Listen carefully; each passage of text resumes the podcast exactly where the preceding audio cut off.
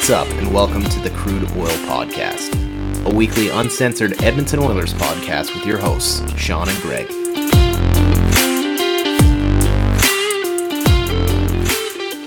All right, uh, game three last night. We're sitting here a little bit panic. Well, I'm sitting here a little bit panicky. I don't know how you're feeling, Sean.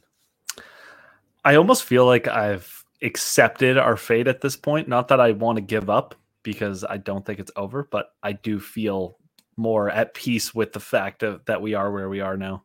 Last night, not so much. I felt the same as you, but I've kind of had the morning to figure it out. Yeah, it sucks because like you want to see this like miracle come together, and it's just I, I think you still have to take a step back. And it's funny, I had to, had this whole like surrender moment when I I got on the plane last night before the game uh, ended, and uh, it kind of like when I I opened up my phone to see what ended up happening because the Wi-Fi was shit. I uh, I was like, you know what? I can't be upset because this team has gone way farther than I I thought they'd be. And so from here on out, I just think it's gravy. I think every game we get to see, uh, we we should be feeling lucky. I, that's just my glass half full thoughts right now. I mean, what other way is there to look at it without just being mad, right? And like, I'm not going to get upset until we lose, and even then, I try not to let the emotions take a hold of me and try to think of all the positives that come out of it. Um, and yeah, I think there are a few positives, but uh-huh. unfortunately, especially in games one and two, there weren't a whole lot of them. Yeah, uh, so I think we need to definitely dive in, find some of those uh, uh, the good things, the bad things. Obviously, there's a lot of controversial things. Uh, we'll go through that, uh, but just like to remind you guys, subscribe, follow, like all of our uh, social media platforms, and uh, yeah, feel free to to dive in and, and send us any feedback. I know we got quite a bit of it. The one cool thing that I actually saw, I don't know if you saw this, Sean, but someone re- replied to um, one of our posts says, I can't wait to hear what your guys' take is on Monday. So that was kind of a cool response.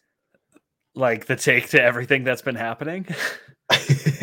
basically, basically. No. But I, am actually gonna um I, I wanted to do the plugs because I wanted to expand uh the the Reddit side to you because I know mm-hmm. you've been doing a lot of work um, trying to market things and get people involved. And I I am not a Reddit guy, and so when I signed on and I saw all the good feedback that we've been getting, like uh, kudos to you for that work for sure, and and for everyone for engaging there. Yeah, I'd like to to thank the subreddit for actually letting me post on there. And just a PSA yeah. to everybody who's listening, Greg is recording this from where in the UK? I, I'm in London. Uh, um, it is 10 p.m. We landed this morning. Uh, I'm running on about three hours of sleep in the last two days. So, uh, yeah, it's a good point. The, the audio is probably not as great as we uh, as we would hope it to be, but um, yeah, just we, we need to get this uh, this podcast a podcast out because there's so much going on. Exactly. Yeah. Um, so yeah, just like Greg said, like, comment, subscribe, etc. Leave us your opinion on Twitter if you feel like it, and we would love to share it. And if you have any questions, let us know. Yeah, yeah. Let's uh let's dive into the uh the Shinny game one that we saw. You and I actually sat down and watched this game together. Yeah, that was a, a roller coaster of happiness and anger at the same time. It was very interesting to watch, to say the least. Oh, I know it. It started right off the bat. You get that good note, um, the good uh, start with Kane getting the goal on the breakaway. And I mean, I used so many freaking times. Like this team just loves to score, and then I don't know if they get overindulged with you know that great feeling, and then forget to start playing hockey. But how I the second goal they they answered on or to tie it was right after, wasn't was it not? Yeah, it was within like 30 to 40 seconds, I believe. That's been a very common thing in this series is that once uh, either Edmonton scores or the Avalanche score, there tends to be a goal very quickly going the other way against Edmonton. Yeah. I, it was just a it was a tough uh, roller coaster of emotion like you mentioned. Um, of course, Colorado responding again right afterwards, making it 2-1. Um, and then Hyman got that that late bingo at the end of the first period, and then we saw it again, man. Like, uh, so talking about game one just gets me just like a lot of breathing, just like ugh, and sighing and so, being disappointed. There was no such thing as defense in that game. Oh, definitely, definitely. So, uh, we haven't had a chance to discuss this. We might as well just uh, throw the floor open. Do you want to discuss some of the controversial things like the uh, uh, Makar goal right now as we go through things, or we want to say some of those stuff to the end? Well, let's just quickly talk about that because I think sure. everybody's gotten that out of their system at this point. Sure. And I've looked at the rule book, I've read all the takes that are out there. Yes, I understand that it, by the letter of the law, it was a goal. But I think that goes to show that the law is a bunch of fucking horseshit and they need to do something to make it more clear, to make it more consistent. Like I know, like I've had a I had a buddy, I had a long conversation with him. He's a Avs fan, and obviously he's biased to want to consider that a goal. Right. And I think it comes down to like it's just the fact that offside replays are the amount of time I feel you can spend on it is just absurd. Mm-hmm. Like we sat there for 10 minutes. I remember me and you were watching that and being like, oh yeah, like that's no goal easily. You watch that at full speed. Nobody thinks that's a goal. You see where the ref is. He's on the far side blue line. He should call that an offside 10 times out of 10. But because yeah. he fucked up, they replay it and he gets lucky. And it turns out that Makar didn't touch the puck by like a millisecond. It, it was like the perfect storm for that to count too. Like the puck crossed the line. He didn't touch the puck was it Nichushkin that was coming back on side? He's tied up before that, like Makar's feet even entered the zone. It's just, yeah, yeah, I, I'm with you. I was probably disagreeing and and pissed off till one in the morning that night. Um, but at the end of the day, like I, I agree with you too. It's if you look at the rule book, it's a goal. Um, it just sucks that that's the case because like I looked at the rule book for probably a good hour or two the next day, like looking at like what defines control, what defines possession, like how does mm-hmm. offside exactly work, and all of these things. And now my favorite thing was uh people talking about McDavid and when he's stick handling is like McDavid doesn't have possession of the puck there. He actually had like 200 micro possessions. no so kidding. It's just like it adds gray area to other rules, and like I know that it's not gray on this offside thing because like it specifically says touch, but I think that's stupid because there's another rule that specifically talks about possession and offside and how you can skate backwards over the line as long as you have possession and it's not offside. So I don't really understand the difference between those two in that sense. It just seems yeah. kind of dumb. Yeah, it feels like you're uh you're, you're causing too many questions on the actual like rules itself. So, oh, exactly. I don't know. I don't. I don't think the Oilers did any favors. Like, yeah, I get it. First off, like you can't doubt the fact that that was a fucking unbelievable shot from Makar for one.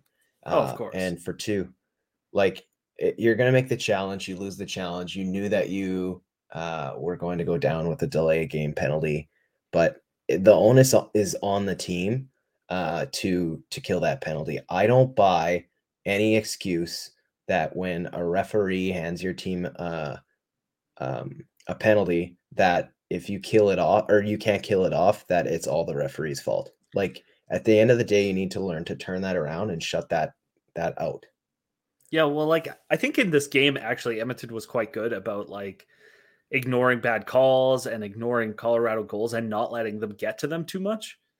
Um, mm-hmm. Just because they did come back to this game and make it seven to six. Like, I don't think we really need to cover each goal because, like, most of them I think were like odd man rushes or just bad giveaways in the defensive zone. I would blame like our defense on I would say 90% of the goals. Maybe one of those goals would probably be more goaltending than anything else, but everything else mm-hmm. was defense. And the same goes for Colorado. Like they had very piss poor defense on their end this game too. And I think everybody realized it. And it kind of reminded me exactly of game one against Calgary. Yeah. Yeah. No, I'm I'm glad we're not going to go through it. I was trying to pull up the uh um the actual goal by goal summary, but I'm using a Wi-Fi that's fucking worse than dial up in the one of the biggest country or cities in this this world. So um I do know the other scores of the other games. I just didn't have to memorize the 14 goals in game one. But um, yeah, it was it was nuts. It was it was crazy. So Uh, I I don't. It was one of those games too where the Oilers kept sneaking back. Back to your point about Calgary in Game One, where it was like, oh shit, like we might have a game soon, but I don't know. Your your spell eventually runs dry, um, and, and then I found towards the end that's where like shit started to kind of go off the handle. I found I found that the Oilers have been doing this a lot lately when they get down in games, especially in a blowout game like this, or uh, specifically in game two, like they start mixing it up and, and getting a little chippy. And like I understand you want to get under the opponent's skin. There might be things coming your way, but I think there's certain players that it really throws off their game to the point that that's all they're looking for moving forward. Like, and I'm guessing think, you're talking about like a Nurse, a Kane, a Kassian, exactly. that's all they think about. Exactly. Yeah. So, well, I, like I, am fine with that chippiness. Honestly, I don't think mm-hmm. it's that big of a deal. The thing I really hate about, especially we'll get into it about game two, is that they do it after they're pretty much out of the game. And like before that, yeah. they're not being chippy. They're barely throwing hits. They're not scrumming it after the whistle. And then all of a sudden they're losing then they start to get into like into Colorado's heads. And I'm like, where is this in the first like 10 minutes of the game where we're throwing hits at Makar, getting at his grill? So he's thinking about it all game. We do it at the end of the game where he's like, yeah, I just need to not do anything because we've already won. So it doesn't matter. Mm-hmm. Well, okay. So I'm I'm having a little bit of lack of sleep here. Was the Connor McDavid blow up in the first period? Was that in game two or game three? what do you mean by the Connor McDavid blowout? he knocked someone like clean out. Oh, like that was uh that was game two. That was against Cogliano yeah. right in the first period, I believe. That was a, a good hit by him. Yeah, that's the shit you need. Like to your point. Oh, exactly. And like I think McDavid brings that in spades. Like, and he has this entire playoffs. Look against Calgary, he was a wrecking ball, and he's top ten in hits in the playoffs this year. But like, I know that's great for him, but I think that's less of a positive for McDavid, more of a negative for the other like bigger players on Edmonton. That that's like the most noticeable stuff that's happening is McDavid having to do everything. Like what the hell is like Kassian and Kane doing? Yeah, like, I, I, I, don't want to sit here and point fingers at everybody because I think this has been a kind of a team debacle. But mm-hmm. like, come like it's just like, come on, we know you can bring it. Why aren't you? Just very frustrating. Yeah, yeah, uh, I couldn't couldn't uh, agree more on that point.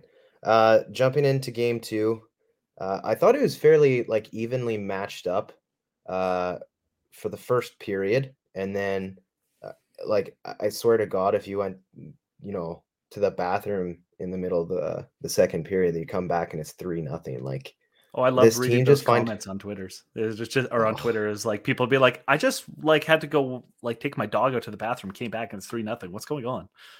Yeah, like like you, I have a buddy that's an Avs fan. And he's like, I came back, I saw it was three nothing. I went back to what I was doing because I didn't want to like watch the game. it's like, yeah, yeah, you don't want to jinx that makes now. sense.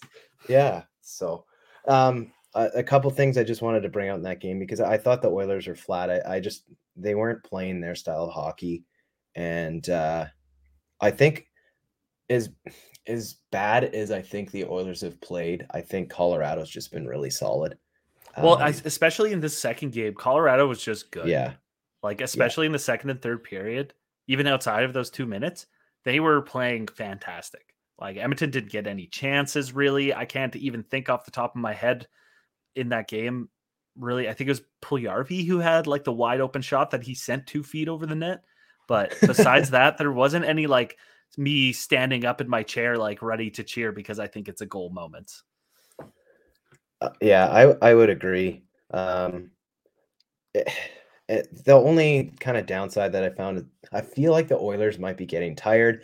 Uh, you kind of gave a uh, a precursor to me earlier uh, about something you want to chat about a little bit later, but uh, I think the Oilers are making tired mistakes. Um, well, but, I can understand physically tired mistakes, but it seems like they're making mentally tired mistakes. That's what I mean. Yeah, exactly. That's like I mean, the amount of times I've seen them do like high off the board, like do a high chip off the glass out of the zone when they're under virtually no pressure. Or like I think it was even in the last game last night. Uh, Nurse took that delay a game penalty where he had like barely any pressure from a single Avs player, and he just sends it like delay a game far side out of the rink. I'm just like that was in why? the neutral zone, right? Uh, well, it Like, was in the almost like- defensive zone because it was a delay game penalty. Oh, but But it went like opposite side to the opposite. oh yeah, uh, it was like opposite line, blue line, right? Yeah, yeah. it's just Ugh. like it's just these like mental lapses that they're making. Like I know, like let's let's just talk about this now. This game, I think, especially a lot of people have been, let's just say, down on Nurse for uh for lack of a better term. Besides people wanting to literally lynch him in the streets for how he's been playing, but like I think obviously he is injured. I don't think anybody's Yeah. going to sit here and argue with that because I've seen Mhm. I've seen what he can bring this year throughout the regular season before he was hurt. There's plays where he would back check like a guy would have a breakaway, he'd come flying on the back check and just steal the puck away, kind of like Makar did, I think, in this game to McDavid. Um, and he would do it like consistently and effectively. Um, but it seems like maybe his injury is occupying his mind and that is causing him to make these mental errors. Like obviously his body can't keep up, but his brain just seems to not be there. I don't know if this is like a a tools and toolbox situation, kind of like a Yeah. Puljujärvi, where I think a lot of people would say that he lacks the uh the toolbox. But Mhm. I I- don't know. I no, just I, I- don't want to tear him apart. I, I know what you mean. It, it kind of sucked because yeah, jumping into game three, the Oilers get off to the the quick hop with McDavid. Great shot, by the way. That looked like he put thirty percent on it. But um, the the the response, like you mentioned, that Colorado had at the end of the period, that was the one that went off of Nursing in, right? Yeah, like right uh sorry, we're on game three, right? The one where Nurse Yeah. like tipped it right in to that Yeah, just short side on Smith when he was really not prepared for that at all because it was going like almost out of the zone. I thought that was just the perfect combination of the way the Oilers have played the last couple weeks. Uh, I saw that in- in play of and the- I audibly laughed because I was like, "Oh, that's fucking." Of course, it's Nurse who does that. Of course. Yeah, yeah. It, it- just in their defensive end, yeah. I just thought it was very, uh, very telling of the way things have been going. But um, I'm gonna let you do a lot of the the impulse stuff that happened in between.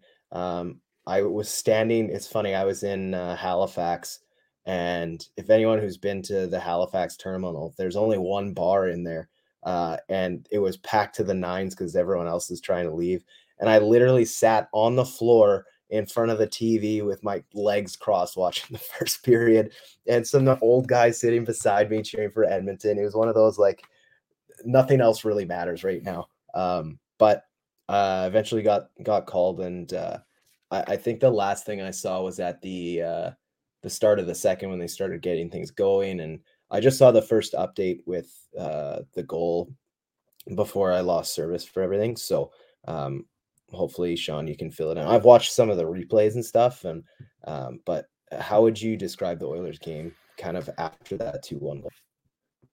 Well, like I think we should quickly just cover the first period in a little bit of detail because Sure. there was some Sure. some big moments in that period. Like it was That's awesome true. to see Edmonton to get off to that huge start. That McDavid goal was like vintage McDavid and vintage Hyman too. That was like crazy amounts of work on the boards to somehow get that to him. I don't even know how he saw McDavid to send that to him to get him like hit him with speed there to get him that break.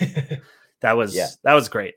Um, and then obviously there's the controversial, not so controversial Kane hit on Kadri, where Kadri's out for the series now.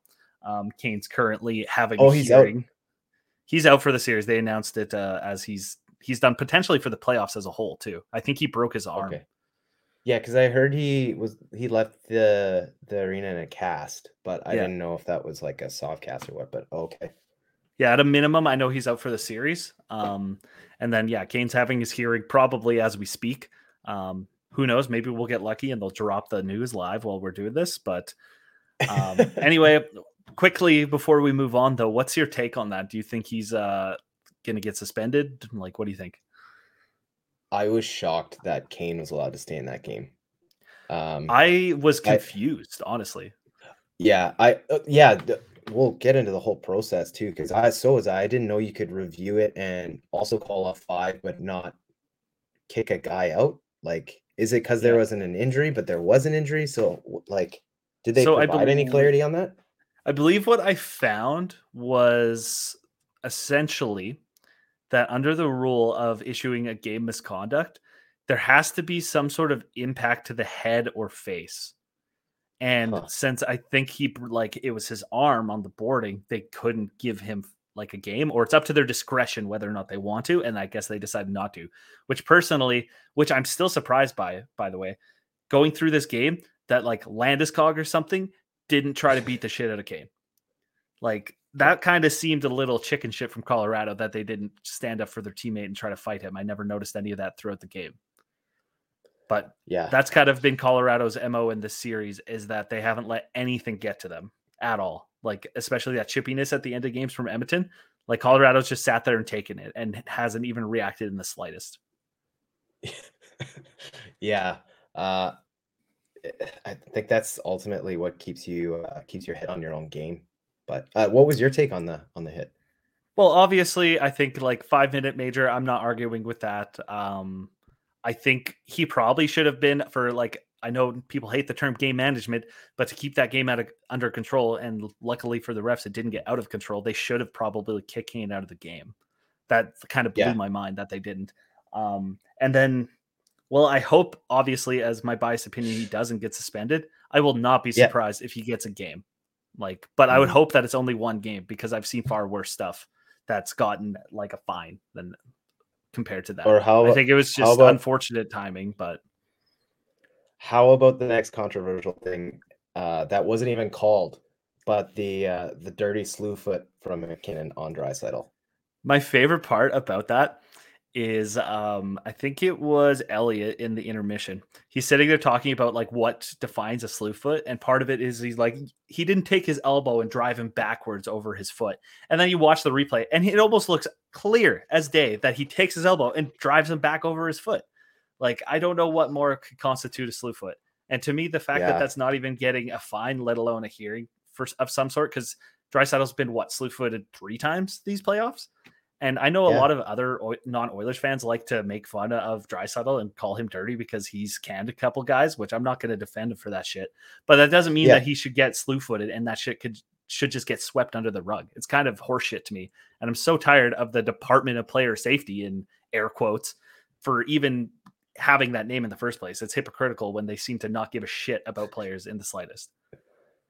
Yeah, I it, it it's one of those series too where you can where I think it's bullshit is you don't hear the Oilers coming out and saying like a whole lot of things about it, but you have Gabriel Landeskog talk, like coming out talking about the Kadri thing, saying how this isn't a play that shouldn't be a hockey.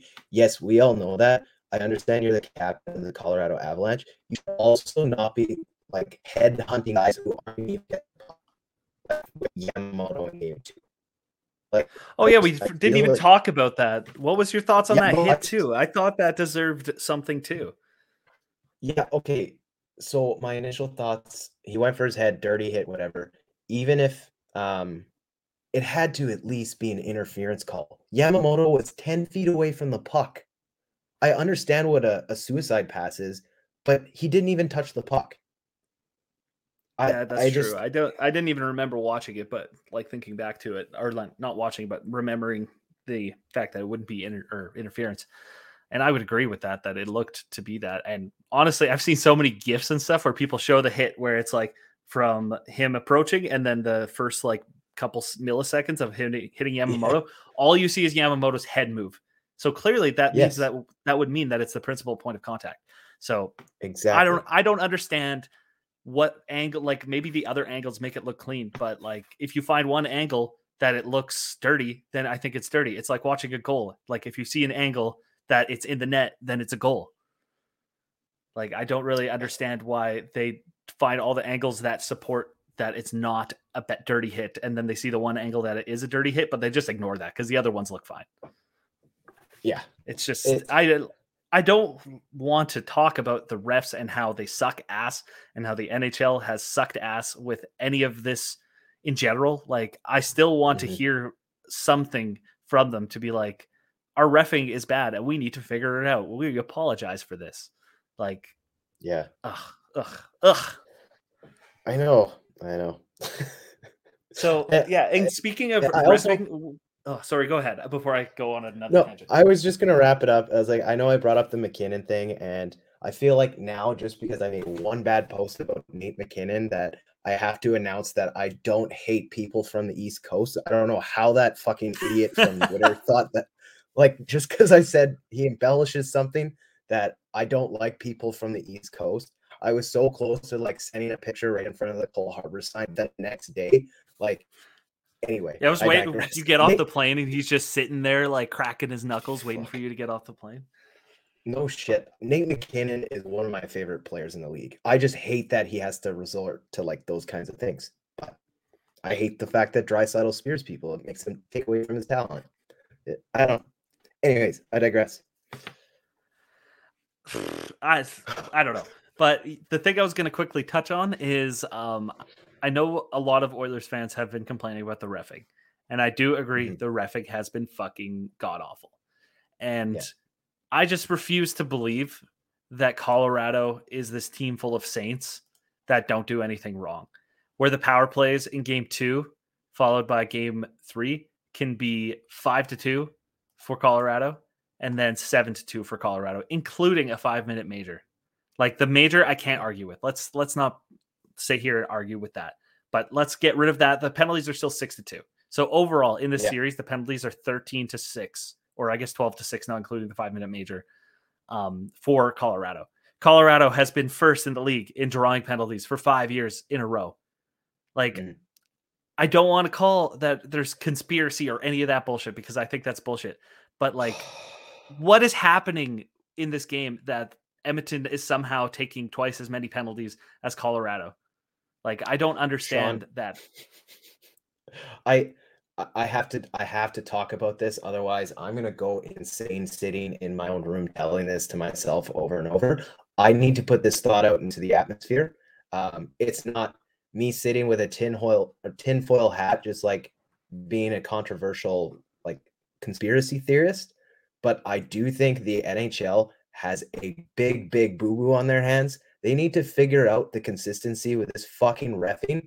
If you have any balls to add like to uh, air as much as you have for betting and to have this much inconsistency with your refing, you need to figure that shit out quick because it does not look good.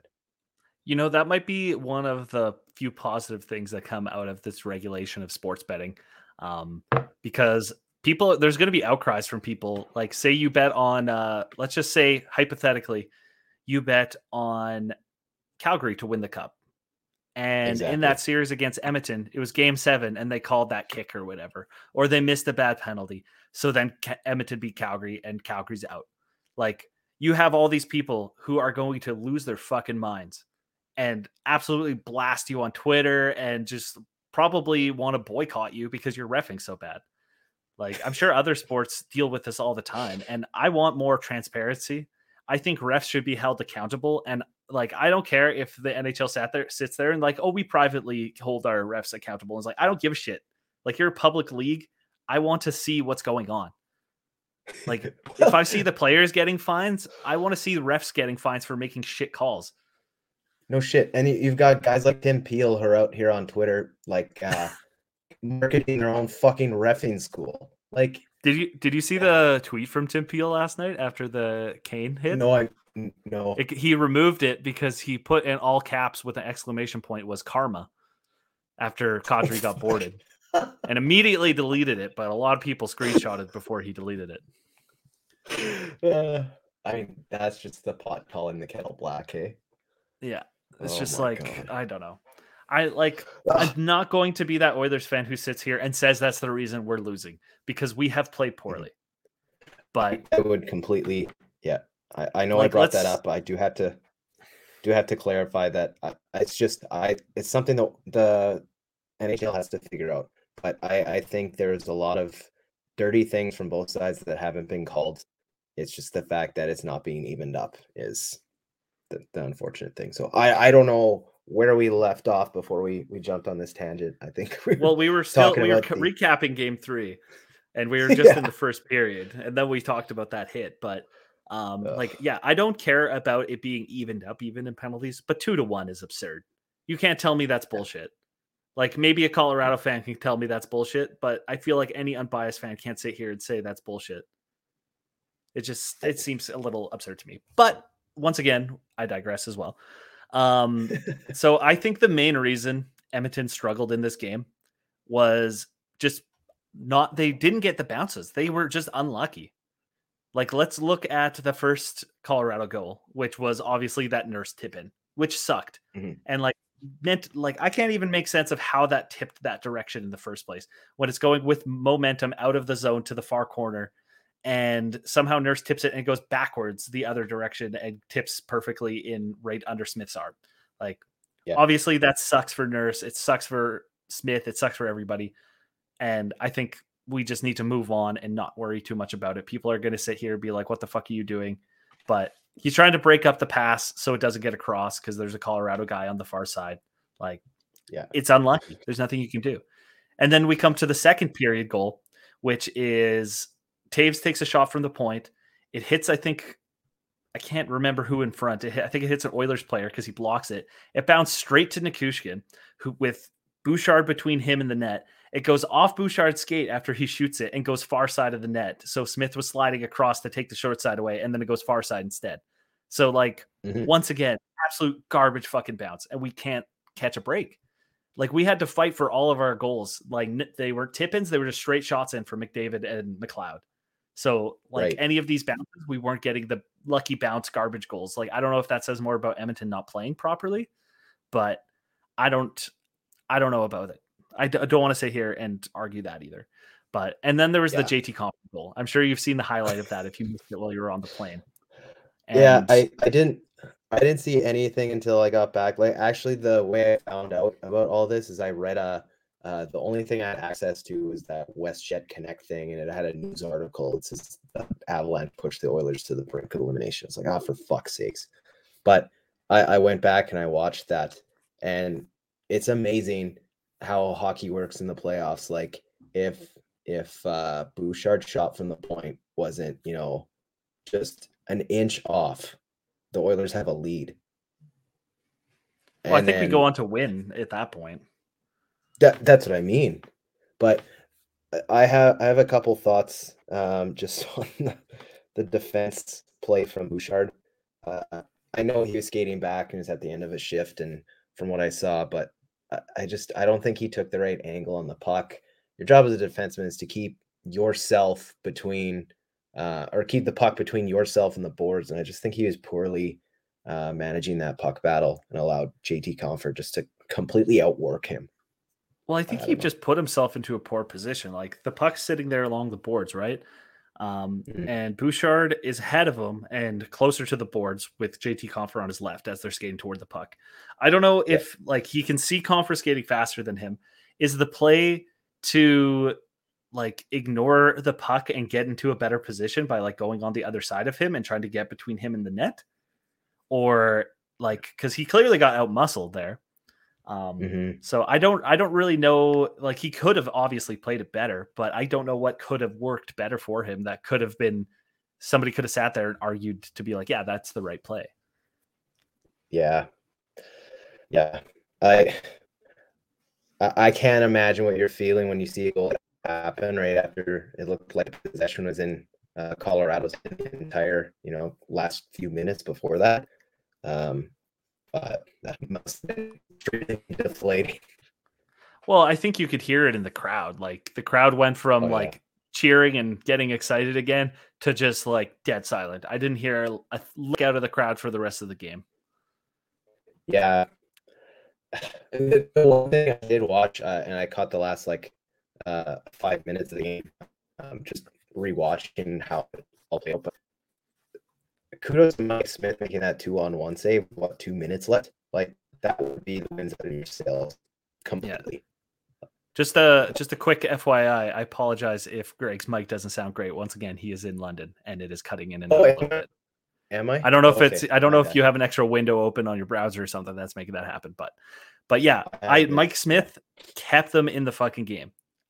People, even in this whole series, I will go down on my dying breath that Mike Smith is the only reason why we haven't got blown out in every single fucking game.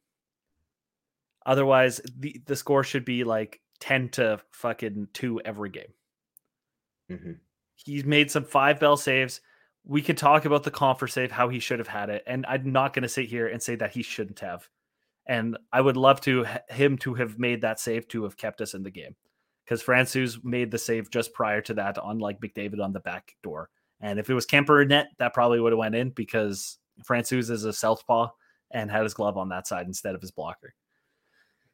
But yeah, all this like yeah. I see so much on Twitter where people are like sitting there and bitching and moaning about Mike Smith as the reason we lose. And I'm like, I don't understand where you're coming from with that. Like you watch those goals, Smith had chance on one of them. So sure, but he didn't have any chance on the other two. Prior game, he didn't have a chance on I think 3 out of 4 of them. Like I can't sit here and say that he's the reason we're losing, especially the shutout game prior. You can't expect to win with zero fucking goals. yeah, no, I can't disagree. That I, I mean, he hasn't been outstanding, but I yeah, I would agree he's not the reason we're losing. It's I think it comes down to poor defensive play, and we've seen it from Jump Street with the playoffs with the Oilers. So I well, I think that's something they're going to really have to look at going into next year is like assuming we don't come back, but we'll get into that oh. in a minute. Um, yeah, yeah. But, so, so can sorry, I just quickly ahead. add something about this that I'm so sick and tired of seeing is about how everyone's bitching about Nurse's contract. Um, yeah, I get he's making nine and a half million dollars. You know who else is making nine and a half million dollars? Charlie McAvoy. Uh, like it's it's a market value that you're paying these players for. You have to well, it's like Seth Jones, Charlie McAvoy, like Nurse, obviously. Like I think there's just a kind of a cap on defensive salaries around like 10 million would be the max. But like all the top probably 30 guys in the league would sit between the eight and a half to 10 million dollar zone. So I would say yeah. at like most, because he's our number one defenseman, no other defenseman is going to come here and sign that contract. Um, he's no. probably, if anything, he's maybe overpaid like a million of that money.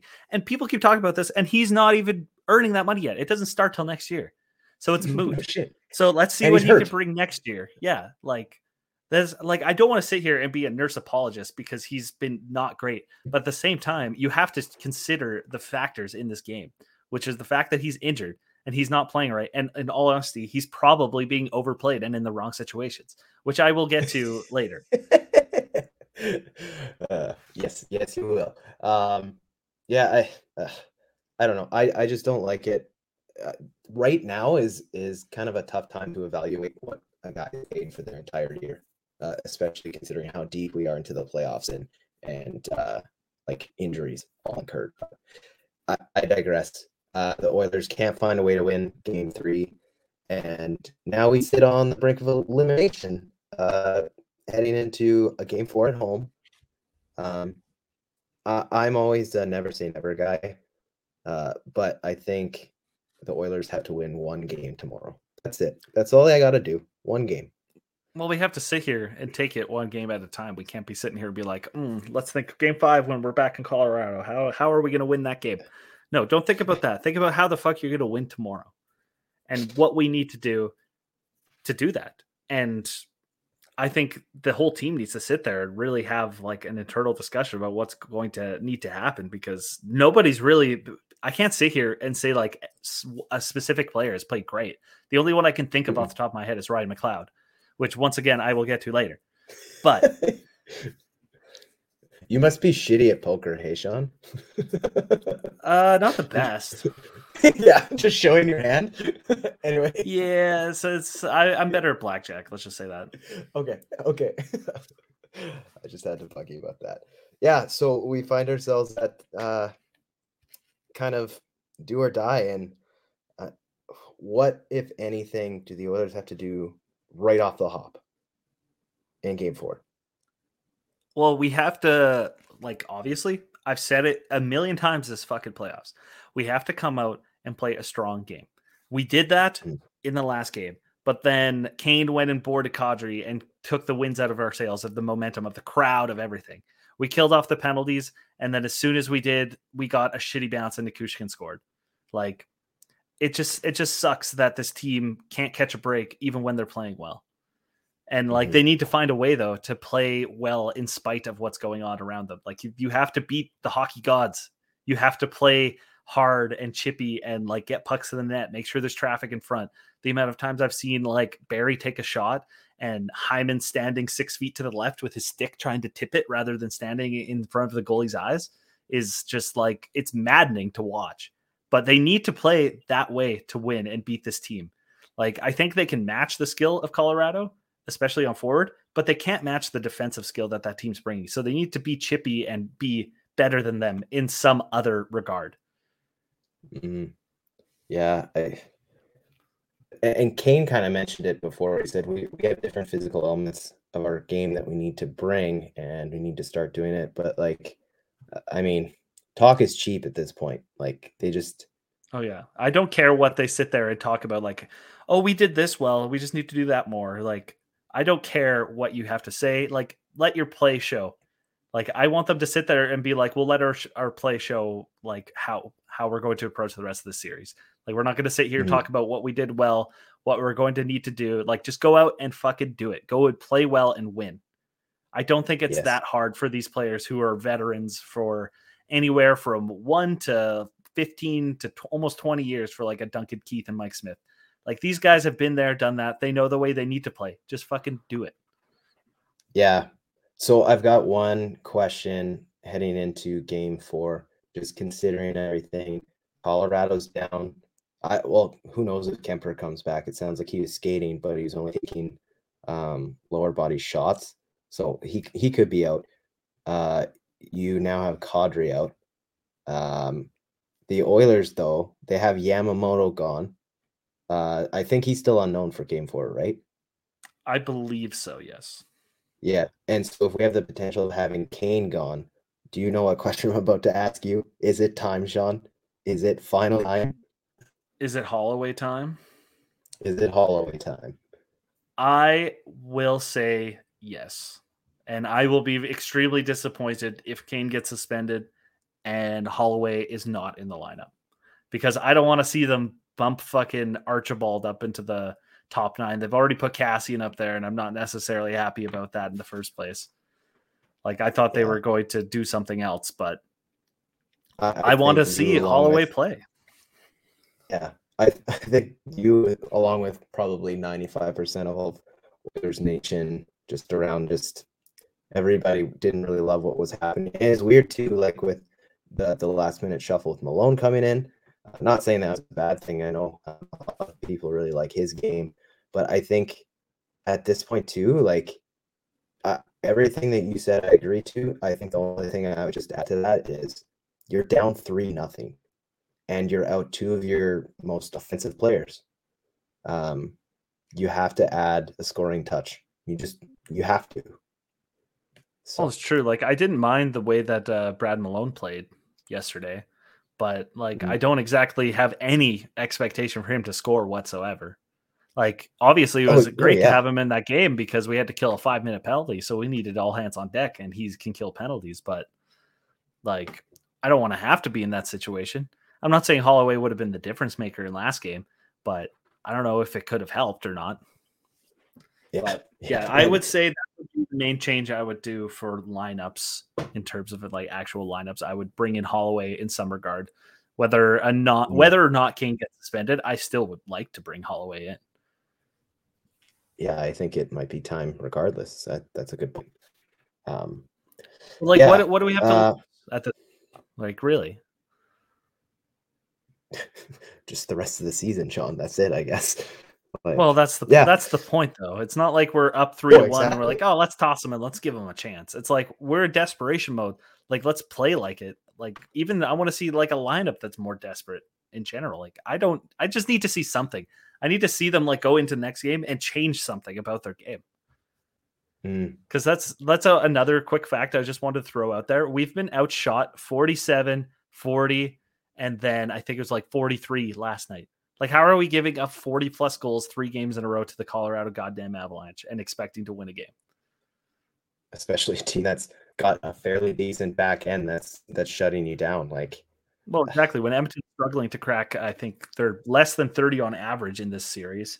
Like, I don't know. We we need to figure something out. But we're we're just gonna keep sitting here, and everyone's gonna keep being like, "Oh, I don't know, we need to do this. Uh, maybe we'll try this." Blah blah blah. But like, we can only do that for so long. Yeah, we need to win tomorrow. We need yeah, to the bar none. We need to score more goals than the other team. I was, I was like, we need to win tomorrow, but for me, it's gonna be Tuesday. So, um, or anyway, are the uh games uh, at like three in the morning for you then? Thank God, like last uh, round would have been, but they start at one, and so one thirty puck drop. But still, like, uh, I don't care. I'm gonna nap during the afternoon. I'll watch all of them. Um, so we'll we'll jump into the plus minus before we wrap things up and on a few different thoughts with everything going on.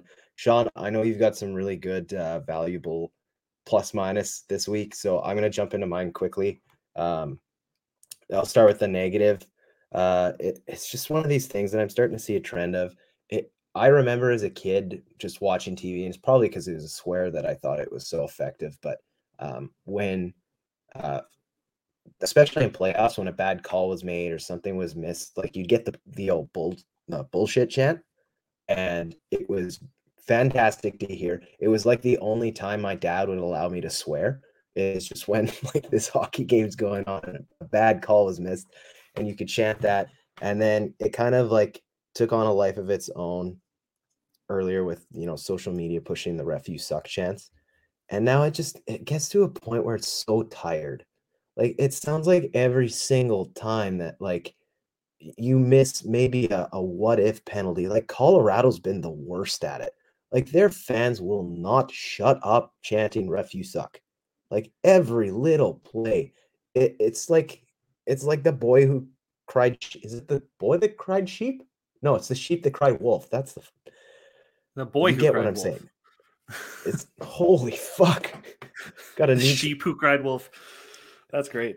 Um, I agree with yeah. you though. Like it's, I said it before. Like Colorado has been first in power plays drawn for five years in a row. Yeah, they're leading twelve to six, out excluding the five minute major in this series. So I don't want to fucking hear it. You can't sit there and be on the power play all fucking game. Like we're chanting it in Edmonton because we've had two per game on average. Well, you've had almost five.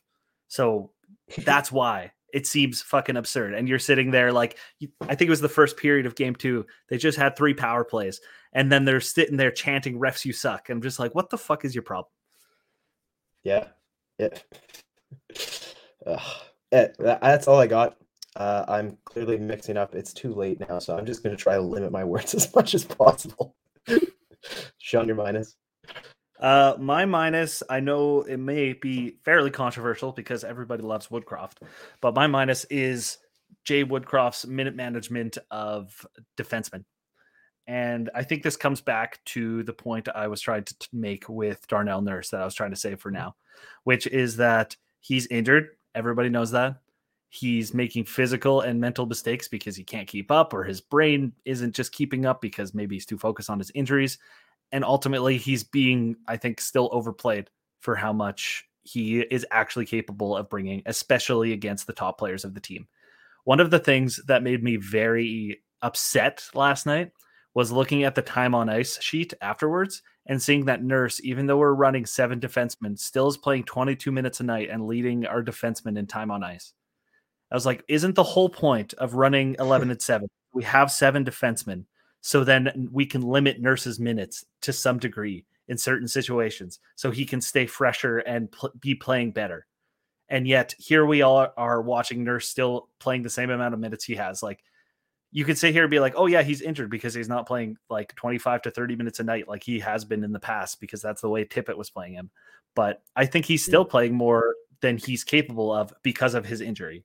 So that is my big minus is that I don't understand what Woodcroft is doing with that because it seems like everybody that I've heard, whether it's media or fans or anything like that, everybody feels the same way that Nurse is playing too much for what he's capable of bringing right now. And somehow the coaching staff is sitting there and be like, "Am I the one who's wrong?" No, it's the kids who are wrong. Yeah, uh, yeah, I, I, would extend that too because I, I, don't think um, Dave Manson is exempt from that either. I, I don't like obviously I'm not on the bench, but I know that the head coach doesn't always run the, the lines. But obviously, Woodcroft has some sort of uh, formula for coming up with the 11 and 7, regardless of uh, team management standpoint, I'm with you. Like, how do you play an injured guy that much and you know expect like what's the point of dressing seven defensemen then? Especially when you're getting outscored and outshot. Like well, clearly, to me, that's a defensive issue. is if we're getting outshot like that, and yet, like, it's the definition of insanity. We just keep doing the same shit over and over and over again and expecting a different result. It, like, I don't mm. understand why we're not changing anything. This is the third game in a row where we've essentially ran the same pairings. They played the same time on ice, and we're like, "Oh, what's the problem? I don't understand. Why didn't it change?" We added an extra defenseman who we played for like eight minutes and reduced our best defenseman's minutes in Kulak and think that things are going to change. Yeah. And I say I, I best defenseman in terms of he's the healthiest and playing the best right now, not that he is our best defenseman all the time. Yeah, I don't I don't think that's up for much debate. Uh, I was going to add the caveat that um, they're getting outshot and whatever, maybe because they don't have enough forwards. But I mean, they didn't run 11 and 7 for game one and two. So I mean, I, I guess that point's moot. Um, yeah, uh, I everyone. I feel like that should just be like if we were to have a title for this episode, it'd just be like I don't know. but well, I think that's uh, kind of where everybody's at. It feels like we've tried a million different things and nothing's working, and we're like, what do we do? We're just smashing our heads on the wall trying to figure out what we need to do. And I'm hoping Woodcroft and the team figure that out tonight yeah. and come into tomorrow and be like, okay, let's fucking do this. Yeah, I would agree. Um, my my plus of the week, um, uh, we we're not. I find what they're doing is hilarious. We're not in like I wouldn't consider them like a, a, a, competitive thing because it's it's Spit and Chicklets. They cover the entire league. Um, but what they brought to Edmonton, I think, putting them back on the map. Obviously, you have Ryan Whitney, uh, who poor guy brought through the mud his entire career in Edmonton. I love the guy, uh, but I can definitely understand why people were frustrated with him towards the end of his career and everything. And Edmonton always gets bashed for being like just a, a shithole where nobody wants to be and it's not fun. And they come into Edmonton, they bring the whole Spit and Chicklets crew, they bring TNT uh, with them, all because of this stupid bet for uh, Bissonnette. And I think I think it surprised a lot of people, and I'm not even just talking about the guys that showed up there. I think a lot of people realized how much of a hockey town Edmonton is and how much this city loves their team. And so uh, I just my plus for the week is just those guys uh, on the Spit and Chicklets podcast, just for kind of giving Edmonton a chance and uh, giving them a little bit of uh, a plug to the rest of the NHL and all, all the fans that follow. Well, that's I I agree. Like I think what I don't necessarily love their podcast. I've listened to it a lot when it first came out, but it started to get a little yeah. old for me. But yeah, I think their their personalities are exactly what hockey needs in general. Mm. Like everything they bring to the table is fun. And that's what hockey lacks a lot of. Hockey almost feels like golf sometimes, where it's like we have a specific set of rules. If you know wearing shorts on the PGA tour kind of bullshit and like those guys kind of break the mold where it's like Biz is getting his head shaved into a, a cul-de-sac in the middle of a uh, middle of the concourse and then has to go live on TNT with that right afterwards. Like that's that's the kind of shit that's fun. And I think that's yeah. what people take away once it gets to professional hockey. They like I think hockey's supposed to be fun. Like junior hockey and everything, those guys have fun out there. Like they're they're not just your teammates, they're almost like your brothers when you're playing and like I like to see more of that come out of the locker room and kind of out more for people to see and the fun that comes along with it. Couldn't have said it better. Couldn't have said it better. So I have my plus, plus also, and that is Ryan McLeod. I loved him at the beginning of the playoffs. He didn't have a great first two series, but I think far and away he has been Edmonton's best player in this round. Like maybe Smith has played well, but I think Ryan McLeod has been fantastic, especially in a third line role. He's been killing penalties. He scored some timely goals. He scored the tying goal in this one. He scored uh, a, a goal in the first game as well.